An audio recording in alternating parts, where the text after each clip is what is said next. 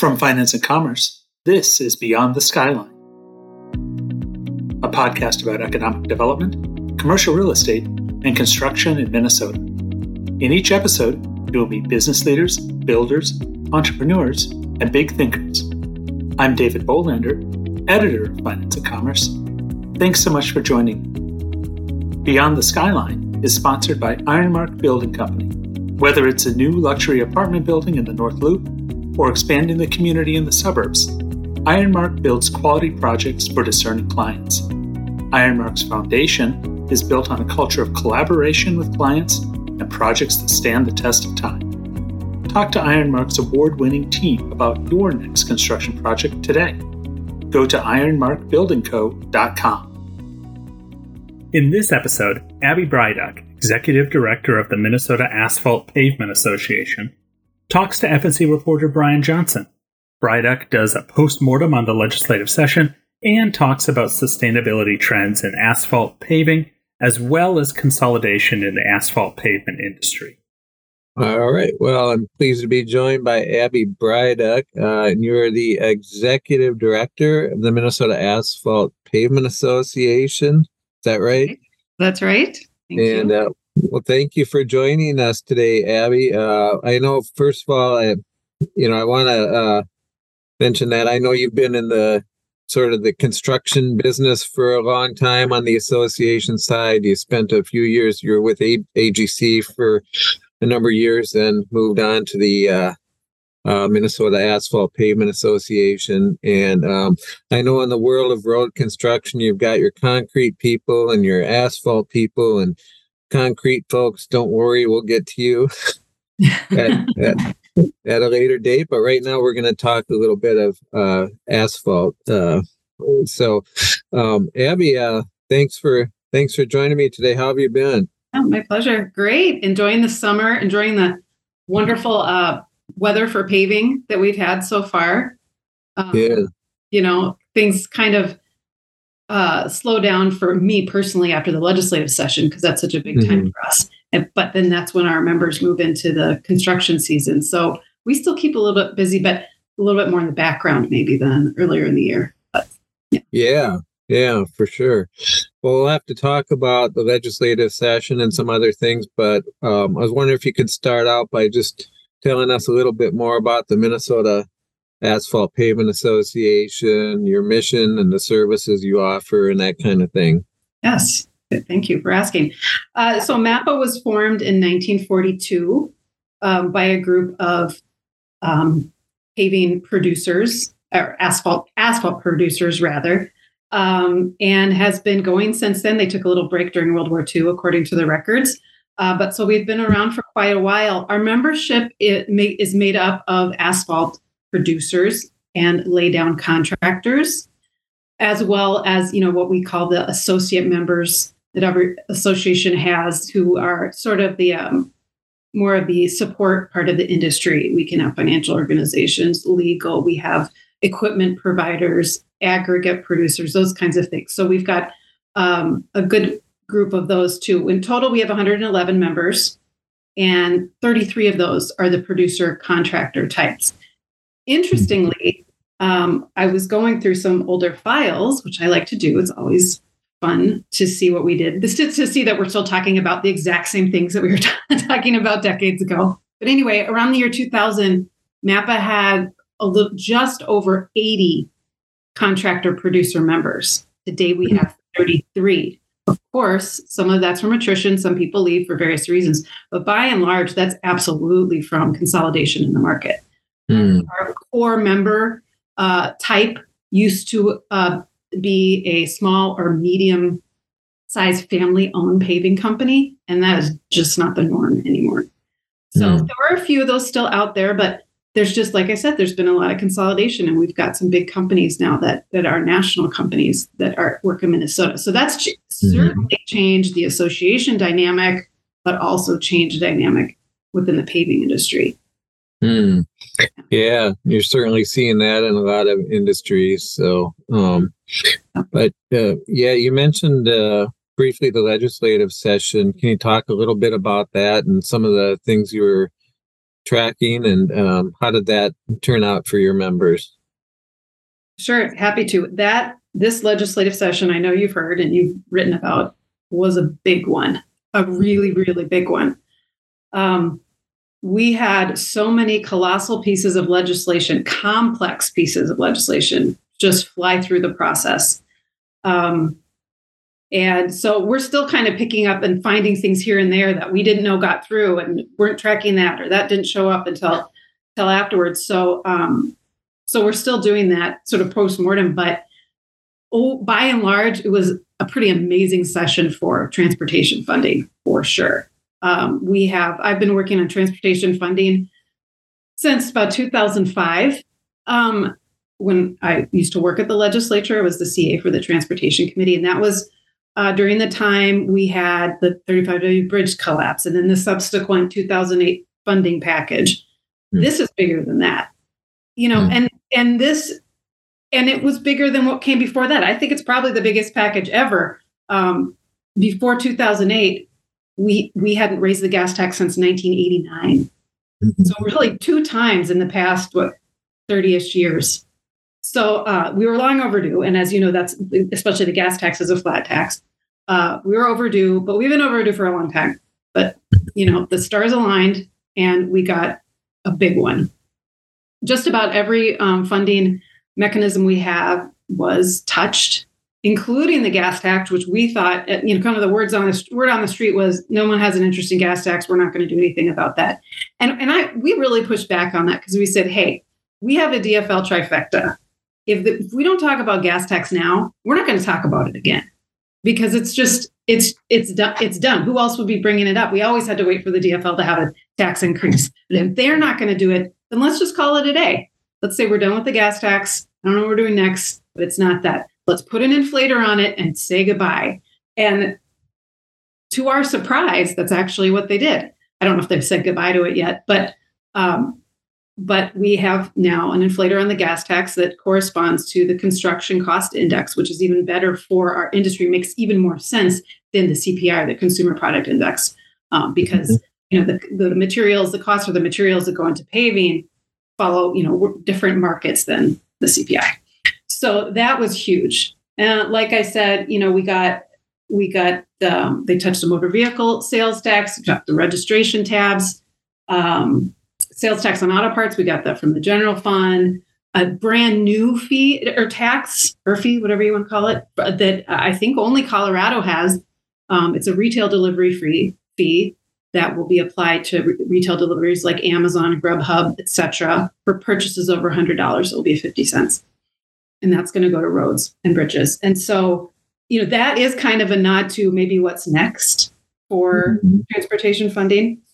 The only thing that we didn't touch was electric vehicles. And I think that's going to be the next conversation we have in the coming years. Um, you know, as as we are know, we expect that EVs are going to take over the fleet pretty soon. Pretty soon, who I don't know, it's five years, ten years. Um, mm-hmm. And we've been begging legislators, please do it now before too many people have them. It's way easier to raise a tax on on a smaller group than a larger group.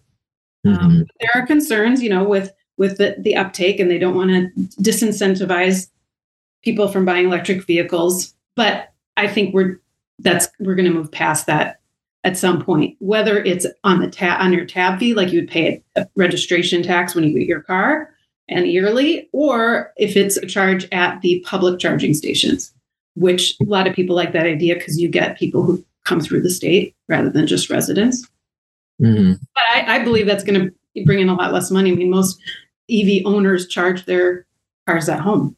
So yeah. Anyway, yeah. there's a lot of discussion, but but I that's probably going to be the next thing. So to answer your yeah. question, yes, we followed transportation funding. That's our number one. Um, we always um, su- support and promote um, anything to do with work for, work zone safety. We've worked on um, automatic speed enforcement in uh, work zones to some degree of success. We've got a pilot program that's out there for that. Um, and then we, as you are probably aren't surprised to know, spent a lot of time and a lot of work on some environmental regulations that are coming down that are really going to change um, the way we choose projects and the way we, we do bidding. Mm. So that was that was a big part of what we worked on this session. Hmm. But uh, can you uh, expand on that a little bit? Anything specific on, in terms of the environmental um, regulations?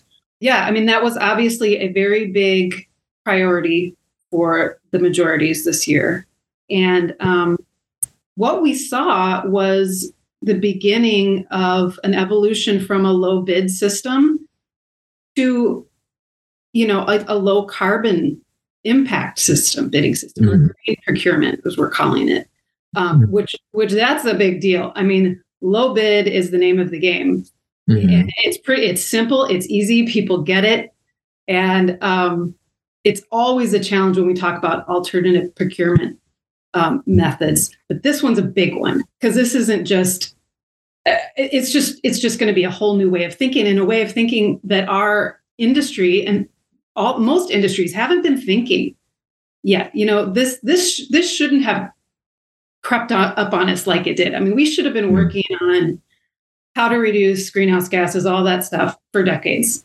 But mm-hmm. but now it's here. We're doing it because politically it's been dropped in our lap, and and a lot of people aren't in the in that mindset yet. I would say people still most people look at environmental regulatory stuff as regulatory stuff. It's compliance. Tell me what to do and I'll do it. If mm-hmm. I don't do it right, I'll get in trouble.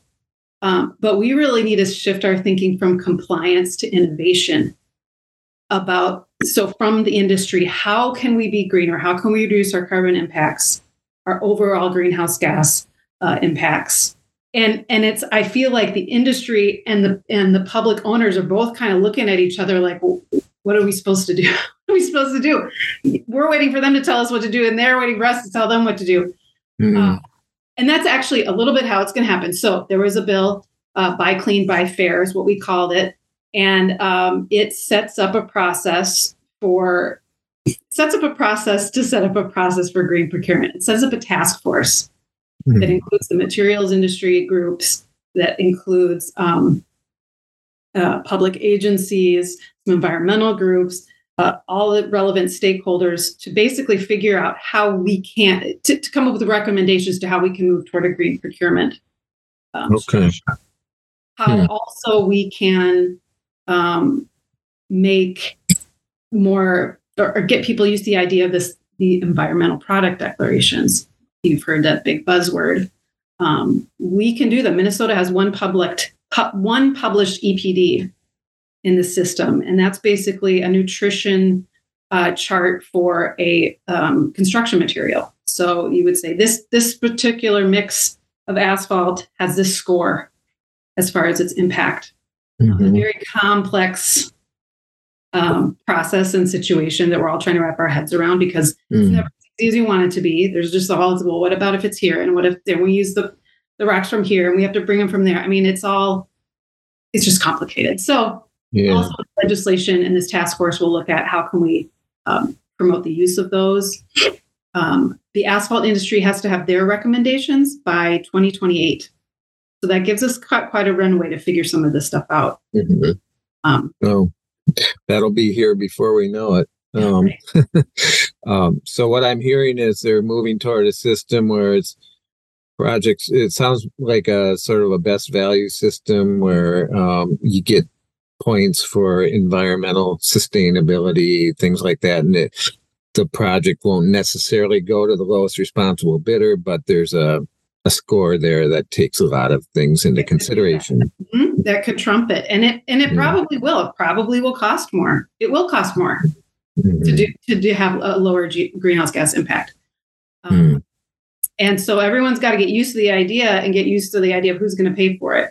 Mm-hmm. Yeah it sounds like what I've been seeing in the uh, environmental assessment worksheets now, where they have to have a disclose the project's impact on climate change and things in that nature, as well as traffic and noise and everything else. So we're seeing that in um, a number of different areas. Sure. Um, but um, yeah, well, that'll be interesting to keep an eye on that for sure. Um, so, what else can you tell me about the, um, I guess, how the industry is approaching sustainability and trying to reduce its impact on the environment. Um, how are what are some of the I guess ways that the industry is moving in that direction? Yes. So the legislation is going to nudge us and push us mm-hmm. um, to get something, but there is some some relatively low hanging fruit, some obvious things that we can do. Um, one is to increase the RAP in our mixes. RAP is recycled out asphalt products. So um, mm-hmm. when a contractor will mill up a road, take that asphalt, and they can mix it back in with virgin mix, and it costs less. And it's also, you know, there's less of an environmental impact there of, uh, of using that that reused asphalt. So we typically use in Minnesota, and this is most, this is more DOT. About twenty five percent is kind of the highest we'll see uh, mm-hmm. of a mix in regular usage. Um, but we do have a permissive spec that would go up to forty five percent. Um, it hasn't been used widely or much at all, as far as I know. Um, the concern there is some some folks, some some of the locals have concerns about the quality of the mix. We mm-hmm. believe it has um, that that it can that we can withstand those high percentages amounts, get good compaction, and, and get good good long lasting product. But there is about uh, some concern about the amount of re-asphalt, re- recycled asphalt product that we have out there. Mm-hmm. Um, it's kind of an unknown factor, but um, that's some of the pushback we're getting is we don't think we have enough of that to really amp up ramp up that usage. But that's one thing. Another big thing is um, using additives to uh, create a, a, warm mix rather than a hot mix. So uh, a, an asphalt product that does isn't as heated up as high as it typically is, and you do this with with certain additives.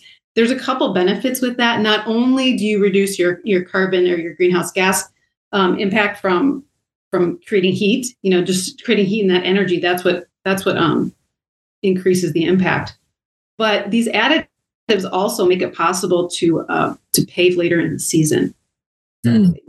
They they um, help in cold weather paving, which you know some areas of the north central states and uh, the north central states region use already use that a lot more. I mean, Chicago DOT um, they required in any project that's done, say after November 1st, something like that. I'm not sure exactly the date, but something like that. Mm-hmm. Um, so we've advocated for that for a long time. But the question there is who's going to pay for it? Is the is the contractor going to wrap that up into their bid, mm-hmm. um, or is is the DOT going to pay for it? Now those discussions are coming more and more to fruition about we really need to do this. So that's another one. Mm. The other just has to do with um, what what how how we use the energy we use to operate plants. Plants mm. electrification is one of one thing. Um, things like pipe insulation or you know um, using compressed natural gas. So all these different ways that you can get more energy efficient at the asphalt plant. So those mm. are the hmm. easiest, uh, the most low hanging, hanging fruit that we have right now. Okay be seeing that we'll probably will be seeing in response to some of those uh, pieces of legislation. Yeah. Well, and the, the, quality part is huge, of course, because if you end up having to repave it again in half the amount of time, it's hardly uh, good for the environment, right? Oh, absolutely. Oh. Although some of the environmental folks will say um, it doesn't matter if we don't have the road in 10 to 20 years because it's washed out because of climate change you know, mm-hmm. which, which which is going to come first, and we don't really know that. No, but mm. but, but that's that's in the in the mind of the people who are making these regulations. That's where their mind's coming from. So mm. This is tantamount to anything yeah. else. Although in what I've described, we don't have concerns about the quality. We can do these yeah. things maintain high quality. Okay. Well, there's certainly a lot to unpack there, and uh, it'll be interesting to see how that plays out. But um, you talked about the investments in transportation, and I know workforce is always an issue. Um, how challenging will it be to have the uh, capacity to carry out these projects in terms of uh, worker availability? Yes, um, our industry has struggled with workforce development since before it was cool. Since before the, the recession, we've known that this, you know, big wave of retirements is coming, and it, it has come. and our workforce is younger and less experienced, both on the agency side and in, in the industry. Um, we, I always say, you know, response to this kind of question, the market will respond.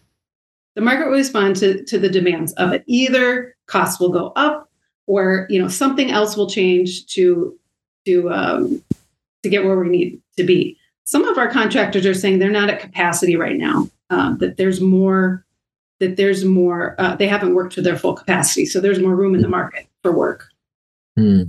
some some are having challenges and it, and it kind of depends on where you are in the state um, the workforce challenges are definitely different in the or the west uh, minnesota so so kind of a mixed response but we know it's going to it's going to be a challenge on the other hand i think that a lot of younger people are going to be interested in some of the innovation that's going on within the industry about Mhm. ability and that's going to attract some different kind of people Sure.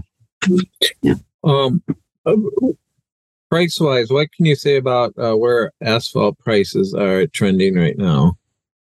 well um, we were very everyone knows we were very high the last couple of years. We have seen some cooling there and um, so i would say some leveling off. We've seen some relief, relief from those high um, hot mix prices or asphalt cement prices as well as fuel um, which obviously goes into our general calculation because of trucking. The Mm-hmm. plays in the in the process. Um, aggregates are still high and you know there's there's a suggestion that that is still due to the, the costs of trucking obviously Mhm. also a huge shortage in workforce for the trucking industry Yep. which can be you know c- related to a change in, in the training requirements at the federal level that came down a few years ago and we just don't get as many entrants because of the high barrier of entry Mm. to trucking so that's still a very big problem and and so we think that could be why the aggregates are still that high um, but but asphalt prices have leveled off Mm-hmm. and really helpful we think we can pass those savings on to our public and private customers which they have Okay. Um, just to backtrack a little bit, can you talk about how you got into this line of work? And um, it's uh, we talked about you spent some time with AGC, and um, but how how uh, what got you interested in um, transportation and, and being in this industry? Well, right. Well, like so many of people I know in the asphalt industry, I uh, was a women's studies major in college. I'm kidding. I'm not kidding about being a women's studies major, but sometimes I think how however did I get here from that? Wow. I really don't know. Like all I could say was the 90s, and that's what my major, major was. Yeah, good for you. Um, but I did. I so I went to undergrad. I did that. Um, I I got after undergrad. I went um, to grad school and got a master's degree in political science, international relations. So Mhm. that started sort of my movement toward where I am today. Came back from grad school and I worked on some political campaigns. Um, and when um, the we won the majority in 2005, I worked for the DFL. I came in as a committee administrator. So they do they give if you win the majority, you get all these leadership positions, and you give the jobs to all the people who helped you get there, right? So I was the committee administrator for transportation, and that was just simply a personality match with the chair. I didn't have specific policy background in that area, but you may remember um, Representative Bernie Lieder was the chair Mhm. back then, and um, Representative Frank Hornstein was the transit um, and transportation policy chair. And it, and that they just selected me because I, we got along, I guess. So it was kind of happenstance, and from and and so I started. You know, the more you learn about something, uh, the more it becomes interesting to you. So I Mhm.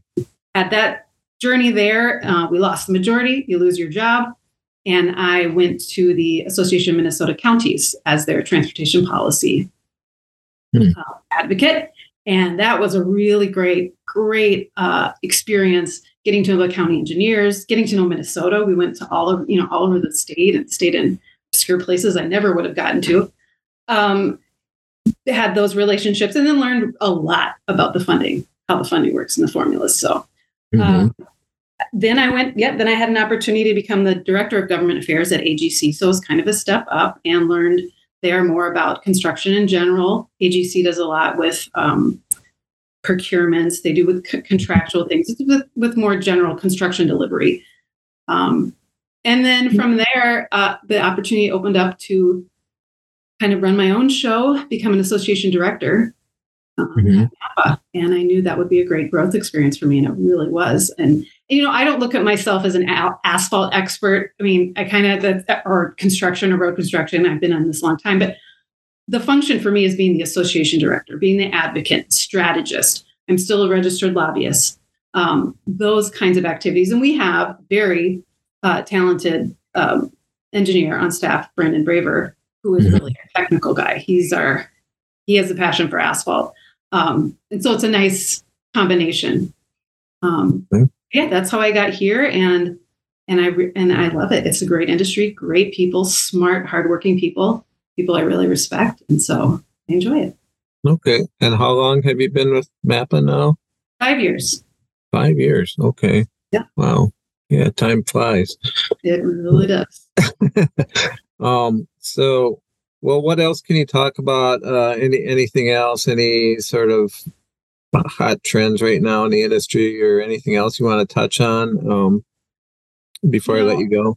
Sure. You know, I would say that you know we do, we have had we're always engaged in new technology, and I don't mm-hmm. know if you've ever reported or you know heard about um, you know the things the things that actually now are going to be clouded out by the sustainability um, mm-hmm. technology, mm-hmm. really. But you know the um, the intelligent compaction, thermal profiling, you know these these technological components that can give you real time information about the temperature of the of the asphalt that you're laying down, or um, and and and let you know if you've got uniform compaction, so that you can really make changes as you're paving the mat and and those things um, minnesota is actually a leader in around the country minnesota dot um, you know it's it's a challenge for all contractors to get up get up to speed with all that new technology purchase it learn how to use it um, but it's important to us to make sure that we're we're providing the best product the long a long lasting product giving good